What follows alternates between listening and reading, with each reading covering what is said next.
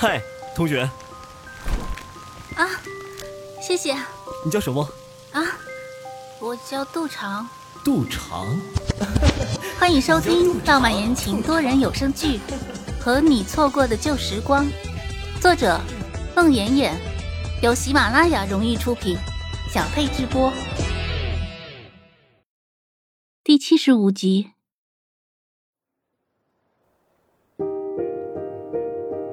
刚入十二月的时候，杜长去林浩宇的学校找他。林浩宇领着他到一间教室，拿出一本画册给他看。杜长好奇的接过来，打开。第一张画是一个少年在前面走，后面一个女孩指着他笑，女孩旁边的几个同伴跟着他一起笑，貌似也在指指点点前面的少年。杜长看着看着，脸突然变得通红。他突然意识到，这幅画画的是林浩宇初二刚转学时，他带着几个死党跟在他的身后嘲笑他的情景。杜长大窘，脸上红一阵白一阵，像一只扔进锅里又被捞出来的大虾。林浩宇看着他笑，又翻到了第二张。杜长红着脸，看到第二张画。是那个女孩和那个少年站在班级的墙报前，争执不休。女孩一手叉腰，一手指着对面的男孩，疾言厉色。第三章是那个女孩手拎小肉垫，追打那个少年。第四章是清晨的校门口，那个女孩在前面跑，那个少年跟在后面追。第五章。六章，第十一章，是那个长大了的少年，将一条围巾贴在脸上。他面前的那个女孩低着头在抹眼泪。第十二章，是一双背影，在一轮圆月映照的一棵大树下，一个男人拥着一个女孩的肩。杜长的眼泪。一滴一滴流了下来。他不知道林浩宇用了多长的时间，将他们认识这九年的点点滴滴，都用这本画册记录了下来。难得他画的那么好，那么认真。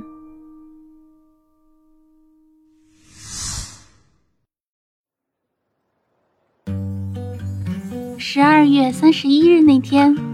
杜长睁开眼睛，惊喜地看见外面已经铺上了厚厚的一层白雪，一轮红日冉冉升起，大地笼罩着一层薄薄的红晕，整个世界粉妆玉砌，分外妖娆。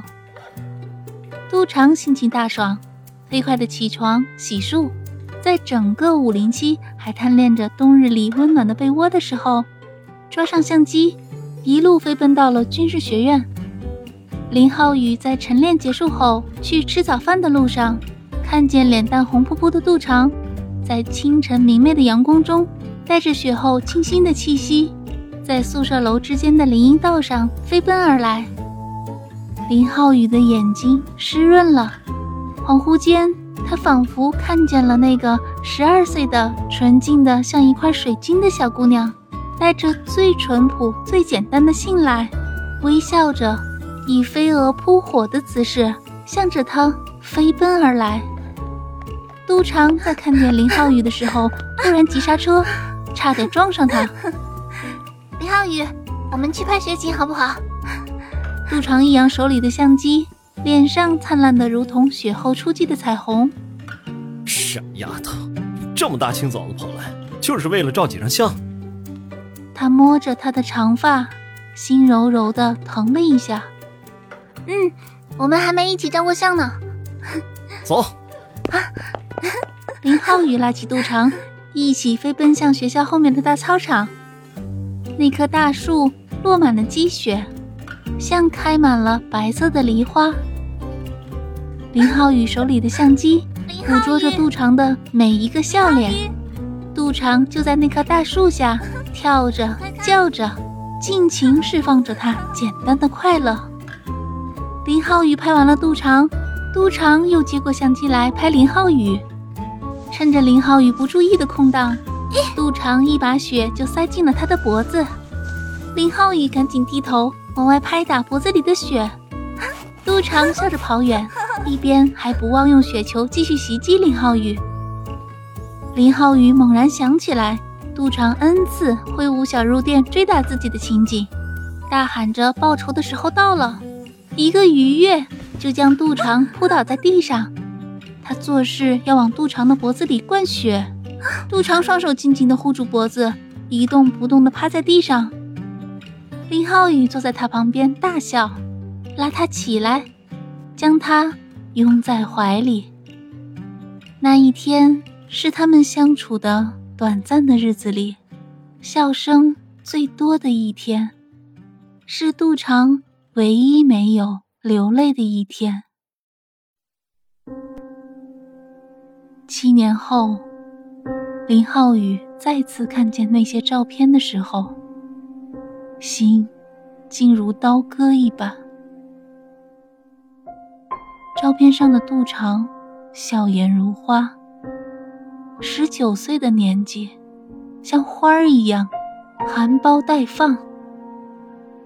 林浩宇的眼泪，一滴一滴的掉在那些照片上。那样纯真的笑容，那样开心的笑声，他竟只给过他。那一次，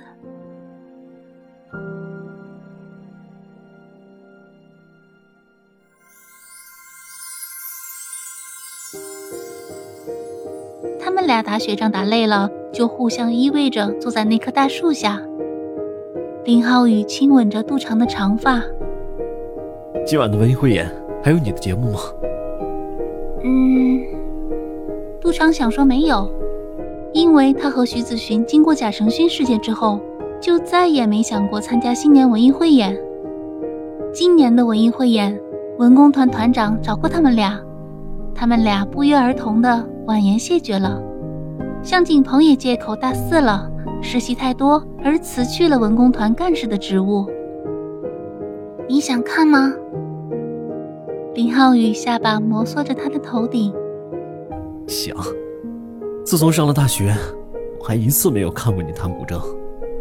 好，今晚就可以看到。真的吗，杜长？一定要去看。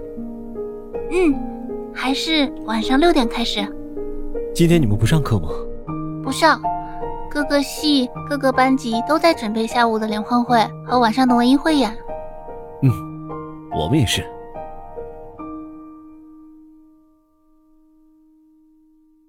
本集播讲完毕，感谢您的收听。